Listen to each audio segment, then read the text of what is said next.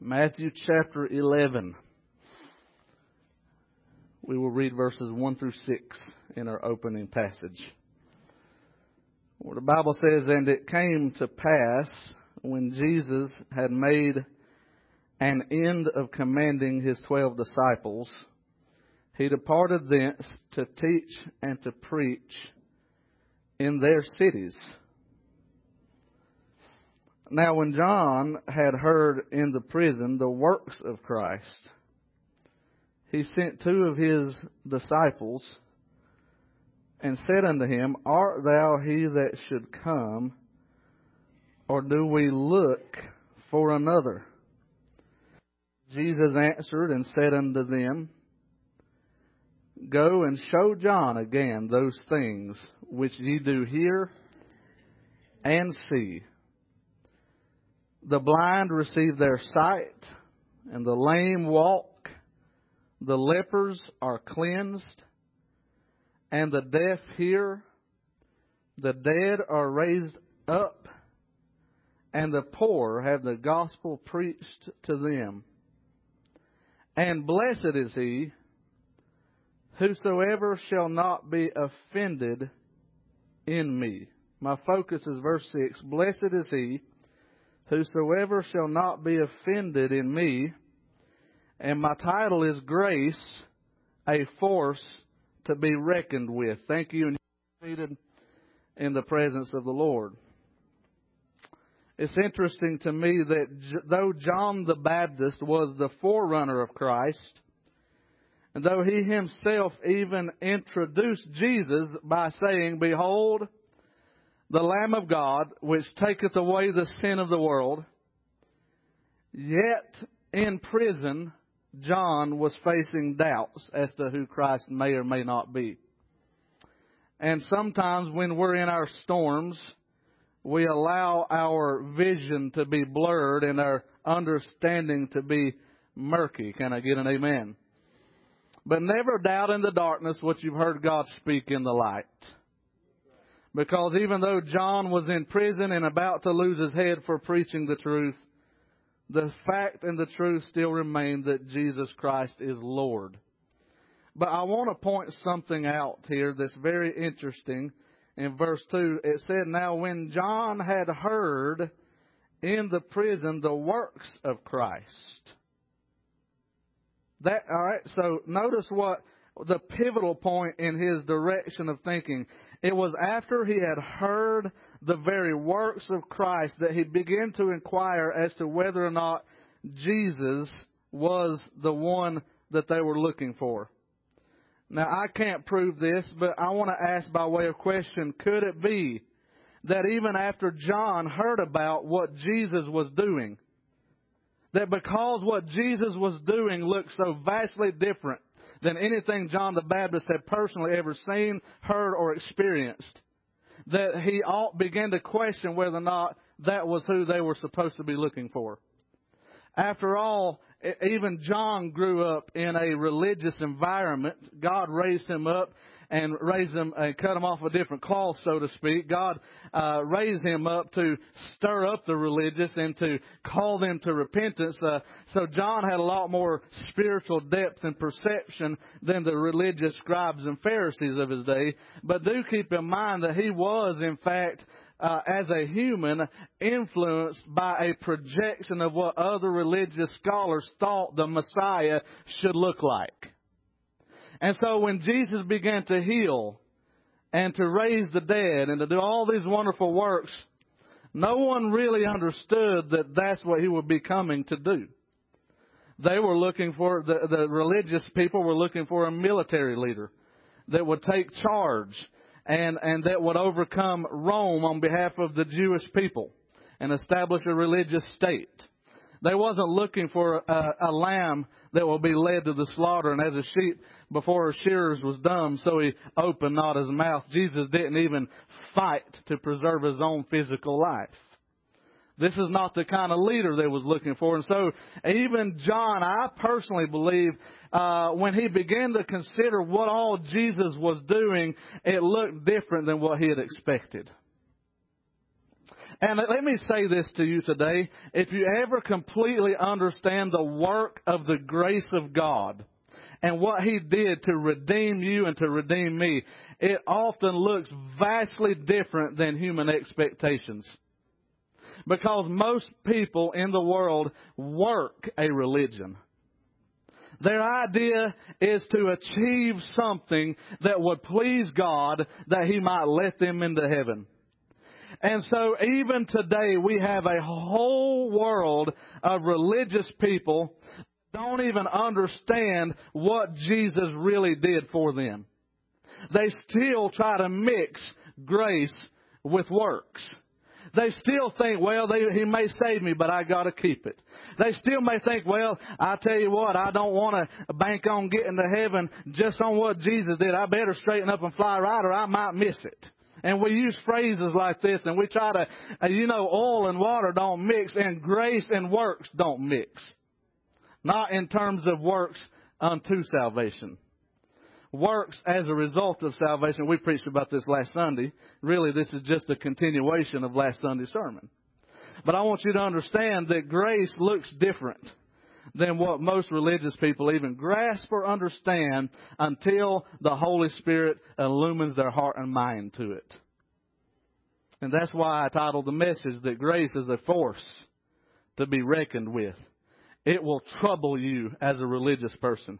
It will cause you to lose sleep at night as a church member if you have never tasted the true richness of the grace of God if you're still trying to work and strive and do and keep and all this kind of stuff as a way to earn brownie points with God, you wish you should be stirred up to the point to where you will either be offended or you will get right with God and fall under the canopy of His grace in faith and repentance. Amen, church? And so grace is something that we must all take a close look at and understand. And I believe that though John the Baptist, uh, I believe that John the Baptist could be adequately described as perhaps the last Old Testament prophet. But he was a bridge between the Old Testament and the New Testament. And so he was introducing the new so that the, clo- the old could be fulfilled in Christ.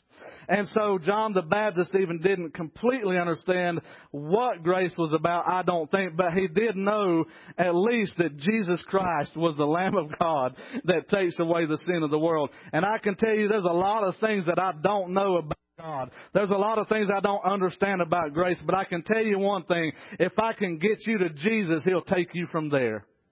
Amen. And He can handle you. He can handle you in all of your mess. He can handle you in all of your addictions, all of your problems, all of your secrets. God Himself can handle you when religion don't know what to do with you but to toss you out and discard you. So, if we're going to be reckoned with grace or reconciled with grace or come into agreement with grace, three things must happen. Number one, you must open your eyes to the truth. You must open your eyes to the truth. Let me ask you by way of question, what are you looking for? Everybody come to church this morning for a reason, for one reason or the other. And quite honestly, sometimes for people, church is a spectator's event.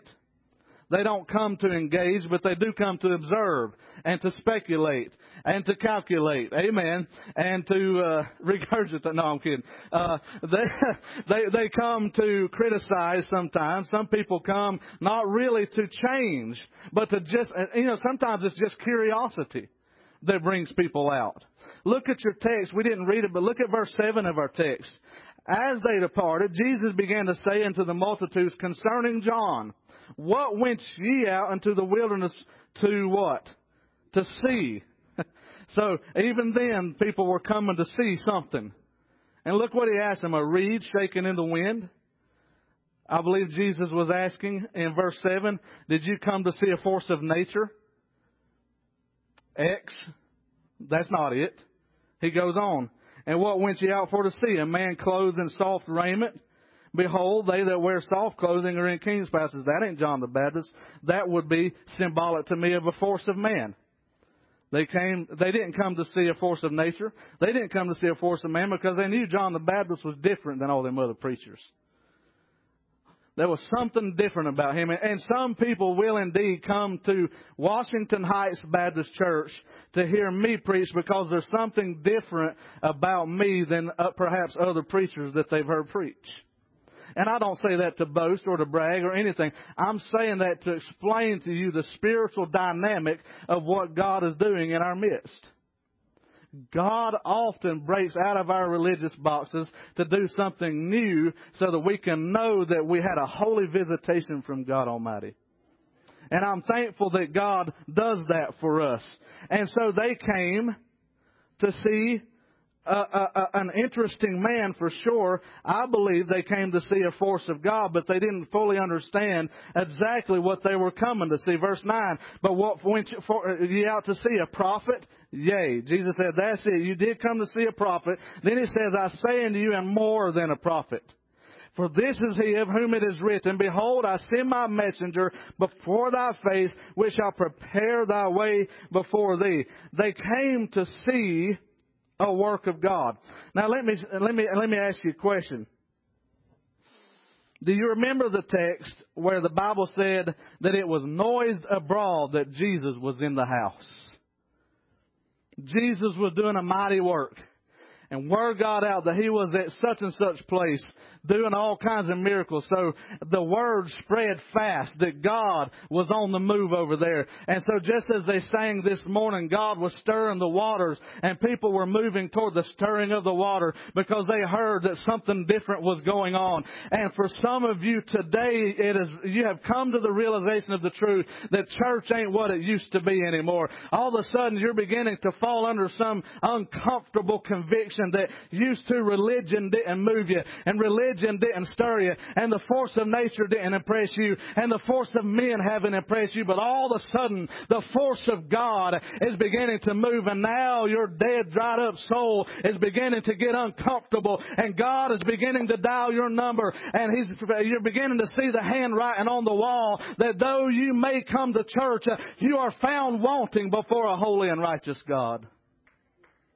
We need to know that God is moving in our midst and that there's a reason you are here. You may have come for many reasons, but there is a divine reason that you are here. God wanted you here so that He might draw you to Himself. Not that he might draw you to me or my family or the choir loft, amen, uh, or to some program in the church, though all those things are fine and dandy, but God wants to know you personally. What, what went ye out to see? What are you looking for? And many come out and see John the Baptist, uh, that old fiery preacher, uh, and they are impressed, uh, but not enough to make a change. Uh, oh, they think they're still thinking carnally. They're still looking at it more like a, a show. Amen. Because uh, it's different and it's more exciting and it's more appealing, and I kind of like that. It's just a little different. At least I don't go to sleep, and and they have a worldly way of defining a work of God. But the truth is, God is stirring not just your flesh. God is stirring your soul to move you to repentance and faith in Jesus Christ. And I want you to know today that this is more than a work of man. This is more than a force of nature. This is a move of God. And you better buckle up and hold on because we're praying and we have every intention of letting God have His will and way in our midst. And my prayer is, Lord, hide me behind the cross, clothe me with humility, and fill me with His Spirit so that I don't stand in your way of doing what you want to do with your people in your church. Amen. You got to open your eyes, though. What are you looking for? Many of you have come to church year after year and uh, spiritually bankrupt. Amen. Church didn't do anything for you, or so you thought.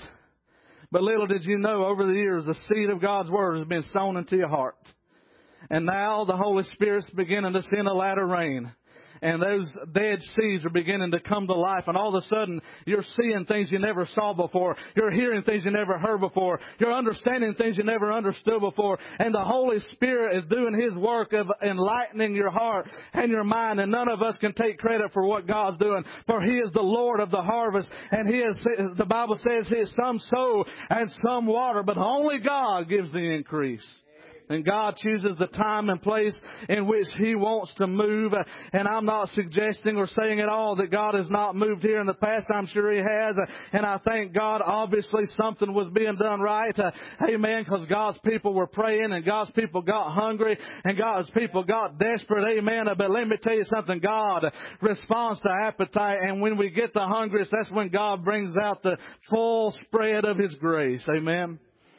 And I'm telling you today that God is doing a work and He wants to, He, wants, He wants to get it down on your lane. at your house in your bedroom. Amen. Wherever you are, God wants to hunt you down and He wants you to have more than religion. He wants you to have a relationship with the King of Kings and the Lord of Lords whose name is Jesus Christ. Aren't you tired of how wore out religion causes you to be? Aren't you tired of carrying your weight and your guilt and your shame and never feeling forgiven and never feeling satisfied and never feeling delivered and never feeling like you really got any help. I'm telling you, it's to junk your religion. It's time to put your faith in the Lord Jesus Christ. It's time to bow at an old fashioned altar and give Jesus your heart today. God wants you to be stirred unto faith in Jesus Christ. So you gotta open your eyes. What are you looking for?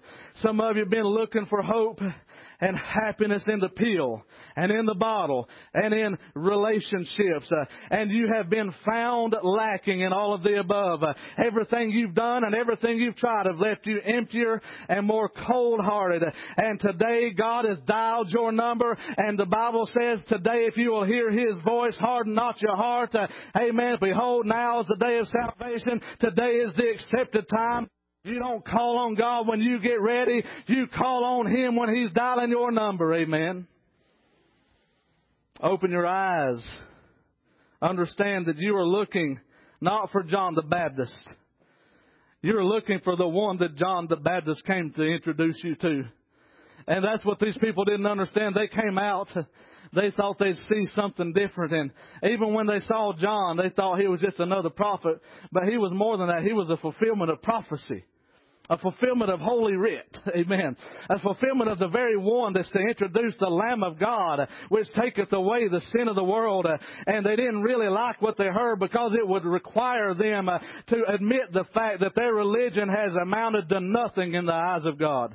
All that effort and all that energy and all that giving and all of that sacrificing and all that doing and all that recognition means nothing in the eyes of God. And they're too proud to admit the fact that their hearts are corrupt, even though they're religiously, uh, methodologically, they, they look good on the outside.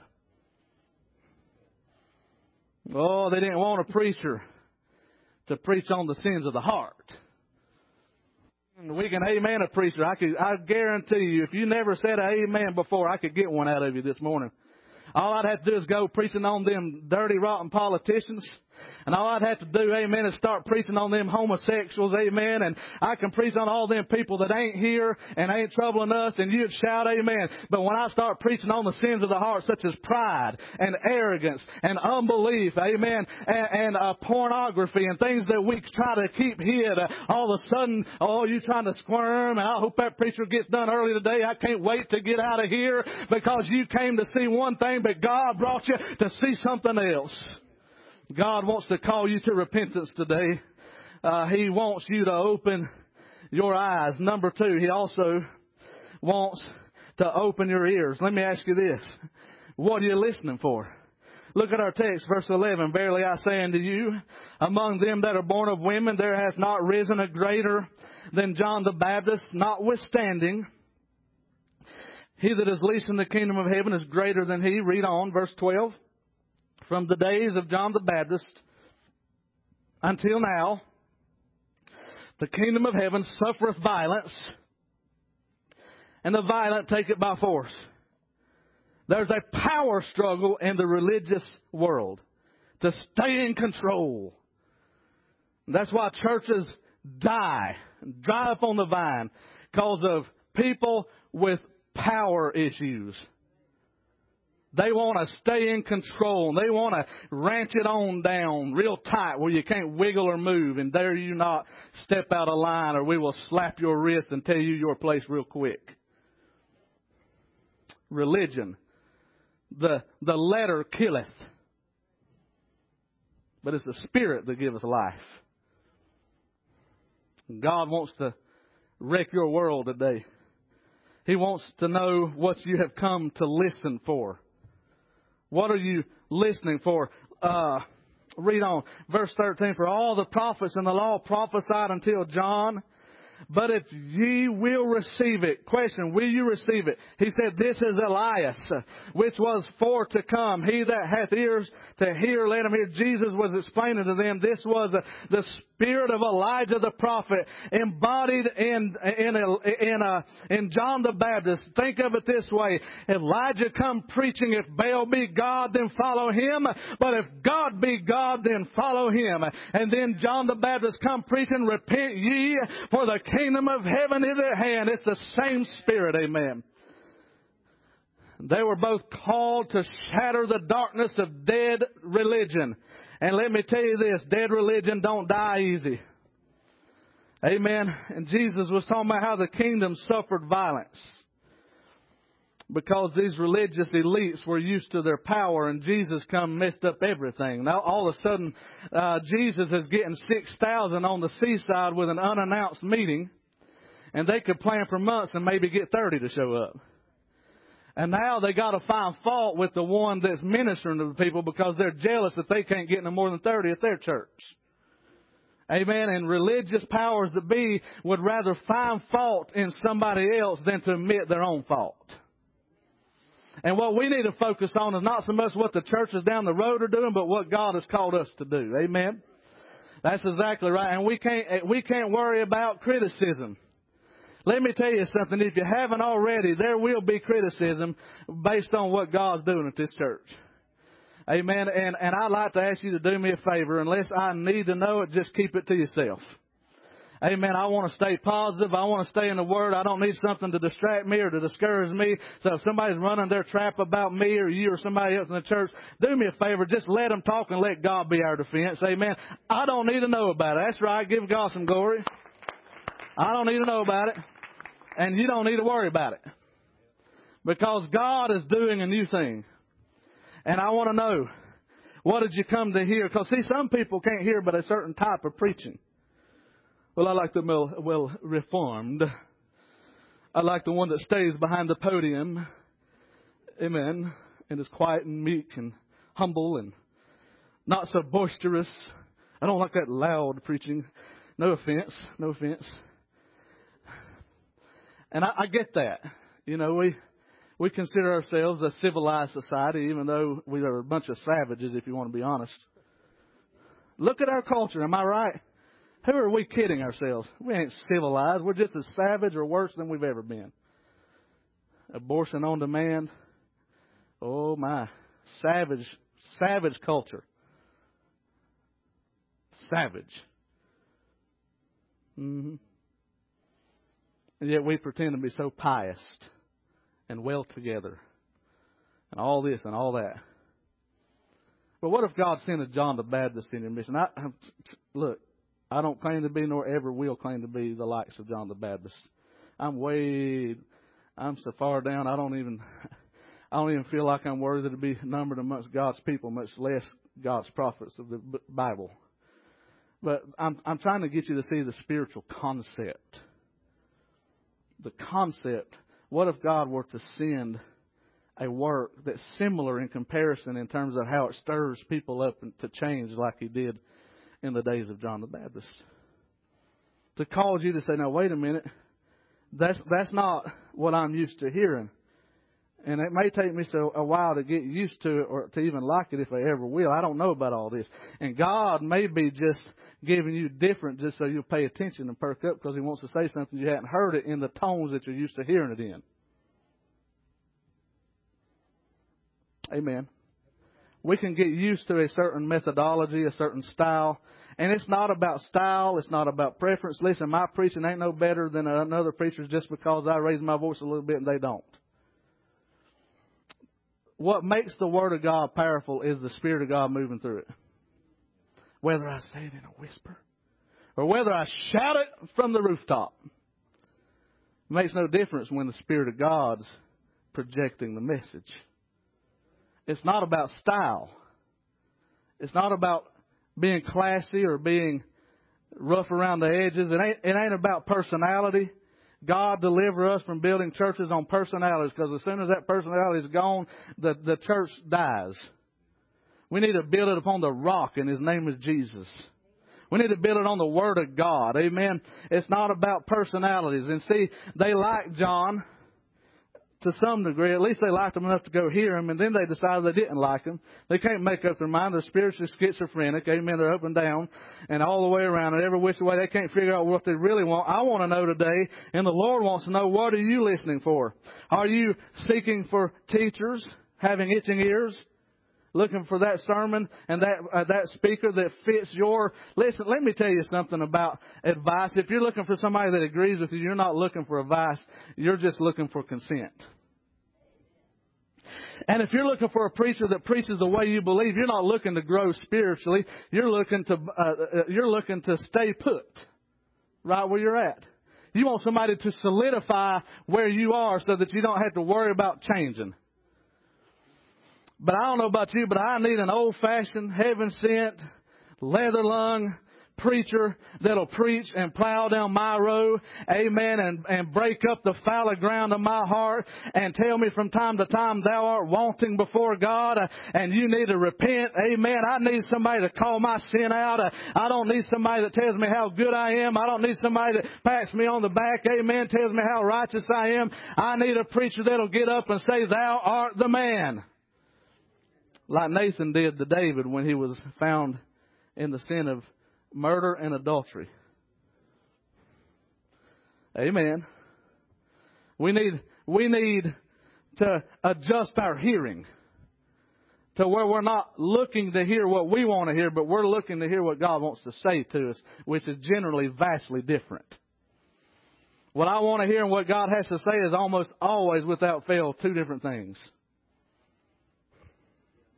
Have you ever went for advice to somebody that you love and they told you what you didn't want to hear and it made you mad?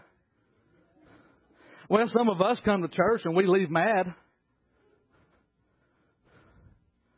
That preacher, how dare he preach on that? How dare he question my religion?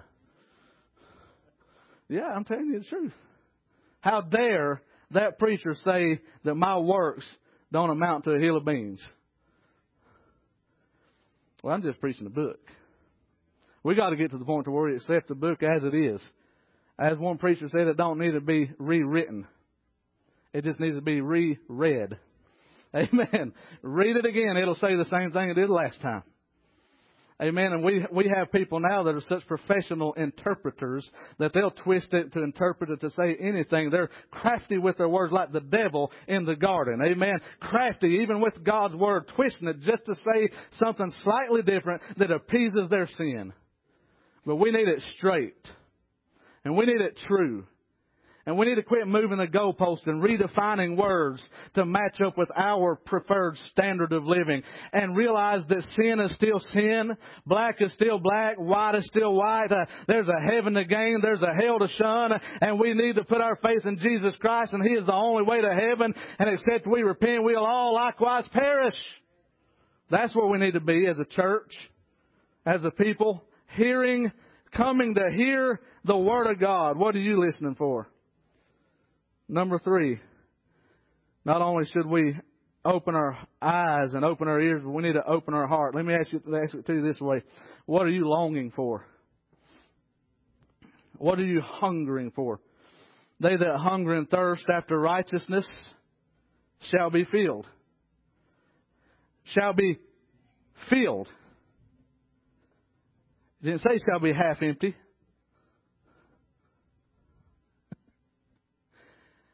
How can you and I, unholy people, by our own acts that testify against us, be filled with righteousness. The only way is if we exchange our righteousness for Jesus. That's the only way. If you hunger and thirst after God, He'll fill you. He'll fill you by washing you in the blood of Jesus and filling you with the Holy Spirit of God. He'll change your world.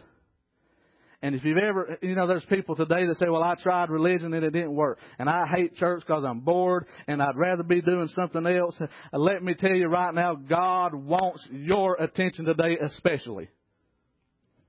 Because as long as you have that attitude, and you keep, the Bible says it's hard for thee to kick against the pricks of the Holy Spirit of God.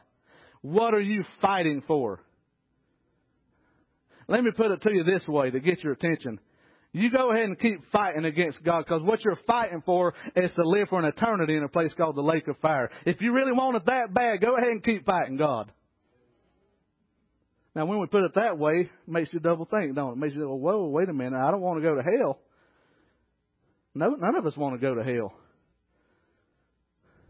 Everybody wants to go to heaven, but not everybody wants to go through faith and repentance.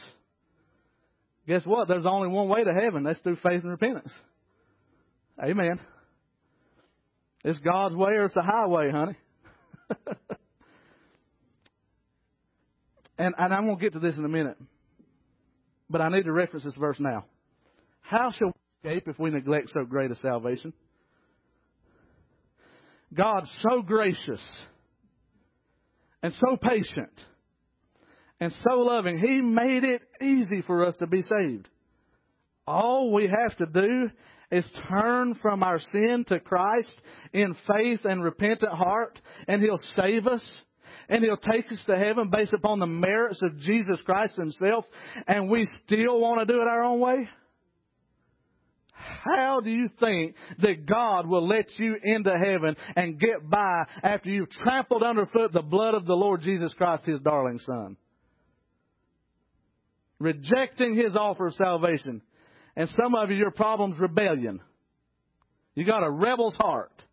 I will not listen to that preacher. I will not listen to my mama. I will not listen to my daddy. I only go to church because I have to, but wait till I turn 18 and I'm old enough to do my own thing. I am out of here, honey. Well, you can be out of here all you want to, but let me tell you something. You're still going to find that there's a holy God chasing you wherever you go, and you will have to come to terms with what grace is offering you.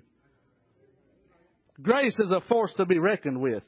You can't dodge it. You can't ignore it. You can spend your entire lifetime ignoring the issue, but one day all of us, the Bible says, every knee shall bow and every tongue shall confess that Jesus Christ is Lord to the glory of God the Father. One day, either in the here and now or in the great beyond, you will stand before God and then you will bow both knees and you will worship the King of Kings and Lord of Lords and you will say, Thou art Lord.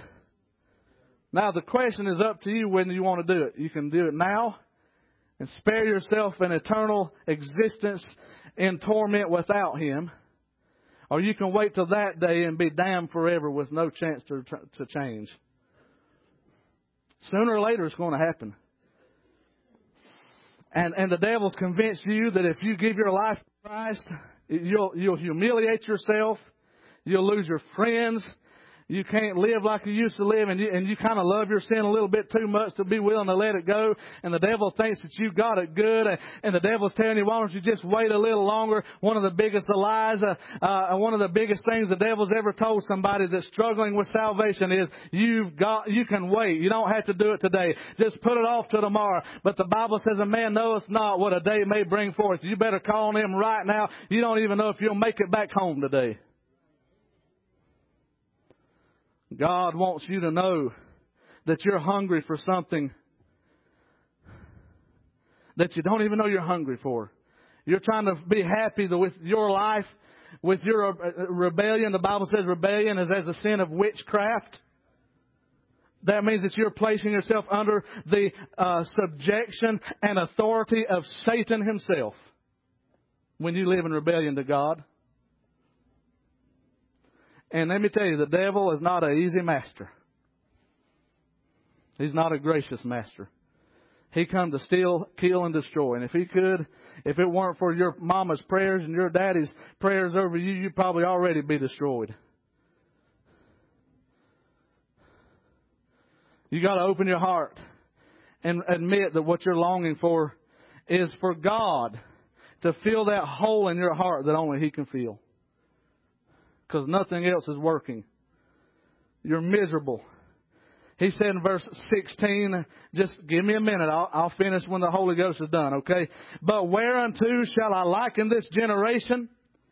Jesus said in verse 16, it is like unto children sitting in the markets and calling unto their fellows and saying, we have piped unto you and ye have not danced. We have mourned unto you and ye have not lamented. For John came neither eating nor drinking and they say he hath the devil the Son of Man came eating and drinking, and they say, Behold, a man gluttonous and a winebibber, a friend of publicans and sinners. You can hear the pious in their voice. But wisdom is justified of her children. Jesus is saying it don't matter what style, what preference, what uh, demeanor they have. I've seen all kinds of prophets your way, and you found reason to reject all of them because it's not the messenger that you dislike so much as it is the message that he is preaching. Amen. And this world, they're not necessarily looking for a great orator. They're looking for someone that'll say what they want them to say. And but God don't take votes. Amen. He that sitteth in the heavens shall laugh. Amen. Uh, he will have the last say. God has never changed his mind on what he said in his word, and he never shall change his mind on what he says in his word. Amen. You could get seven billion people on the planet to sing in unison and chorus uh, something that is against that Bible, but God will still be true, and every man and woman, boy and girl on the planet shall be found a liar in the face of a holy God. Amen. Yeah, praise God. You can, you can, you can legalize and make popular all the sins of this world, uh, but still God commands us to repent. What are you longing for? The longing of your soul is seeking something that this world and yourself cannot fulfill. And watch what happened because of their critical spirit against the men that God sent them, even His very own Son, their critical spirit against the preaching of the Holy Spirit through the man of God created a crisis in their life. Verse 20. Then began he to upbraid, that is to scold, if you will, the cities wherein most of his mighty works were done because they repented not. My, my. Did you just see that? Jesus did all this amongst them. But it didn't stir them to repentance. Whose fault was that?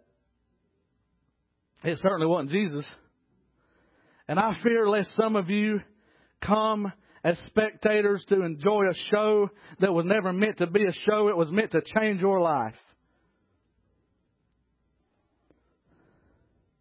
Don't sit in here week after week, month after month, year after year, and never repent of the works that God's doing in your midst. God wants to change your life. As the old country preacher said, God wants to upset your apple cart. Amen. One preacher said, I didn't come to rock the boat, I come to capsize it. Woe unto thee, Chorazin, verse 21. Woe unto thee, Bethsaida, for if the mighty works which were done in you had been done in Tyre and Sidon, they would have repented long ago in sackcloth and ashes. But I say unto you, it shall be more tolerable for Tyre and Sidon at the day of judgment than for you. And thou, Capernaum, which art exalted unto heaven, uh, that reminds me of America, shall be brought down to hell. For if the mighty works which have been done in thee had been done in Sodom, it would have remained until this day. But I say unto you that it shall be more tolerable for the land of Sodom in that day of judgment than for thee. Brother Leonard Ravenhill wrote a book, a book called Sodom had no Bible. How much more will we who have Bibles be held accountable? My God, I sense the holy fear of God in this place.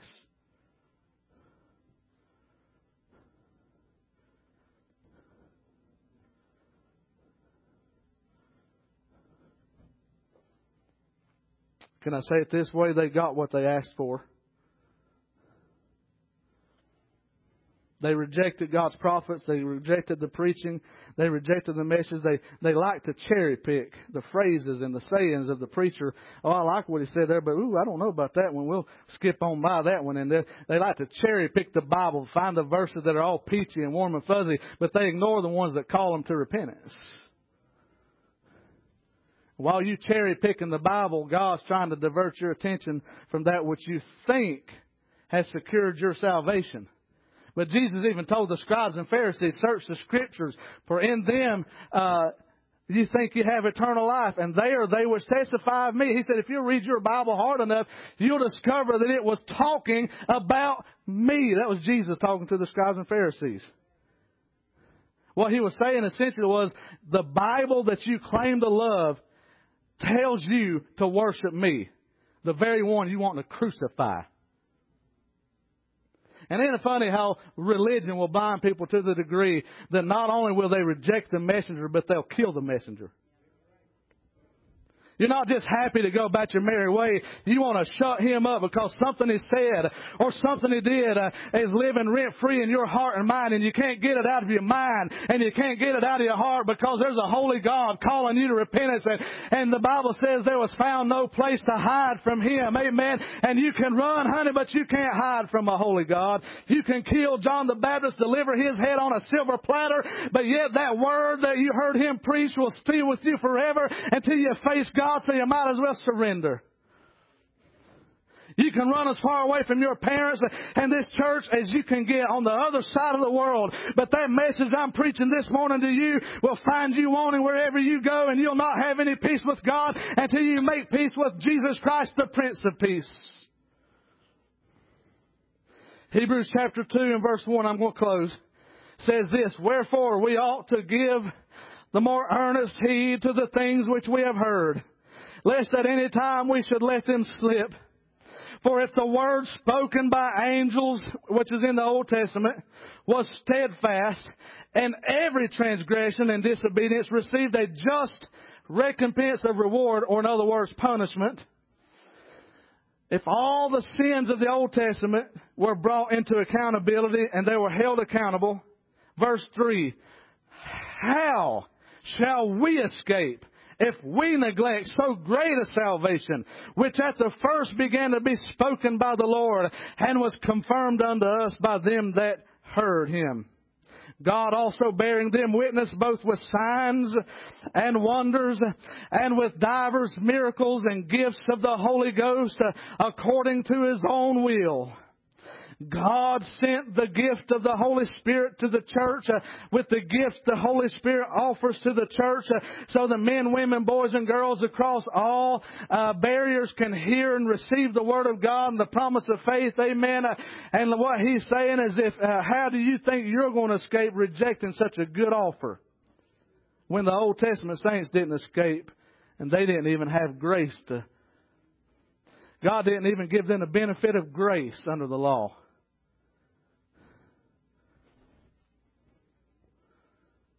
And you want to reject grace? You want to do it your way? You want to keep on living in your sin? And some of you are mad at me now because this is two Sundays in a row I preached a salvation message. I heard about a preacher one time that preached on hell for a week. And deacons come to him about third or fourth day into the message meeting and said, Now preacher, you know you preached on that last night. The night before. And night. He said, when, when are you going to move on to a different subject? He said, I'll, Quit preaching that when you start getting it. I think that was uh I think that might have been Charles Spurgeon, but I can't remember. It's one of them one of them one of them old time preachers. I, I think you need to thank God that He still got you on the hook And He's still being patient and gracious and giving you opportunity after opportunity. Because you're not promised but one opportunity. The Bible says uh, that He has given to every man a measure of faith. Amen. Uh, that means I believe that every individual that's ever been born or ever shall be born had at least one opportunity in their life to respond to a word from God. And based on their response, determined whether or not God continued to pursue them. I'm just telling you, you want to respond. You don't want you, you can't afford to gamble with your soul. That's too great a debt to pay. Amen. So let me let me give you my uh, closing statement. Grace is a force to be reckoned with. Therefore, be reconciled to God. Because Jesus said in Matthew 11, 14, if ye will receive it, Here's what I want to tell you. If ye will receive it, you can avoid judgment. If you will receive it, you can enjoy the presence of God perhaps for the first time in your life. Church won't be something that you endure, but it'll be something you can jump up and shout about. Amen. And if you will receive it, you can experience God's power at work in your life. You say, I can't quit sinning. That's exactly right. You can't quit sinning, but the perfect one can stand down inside of you, wash you in His blood, fill you with the Spirit, and empower you to live a life of an overcomer. You can't do it, but He can. Come to Him with your chains and all, and He'll save you by His marvelous grace.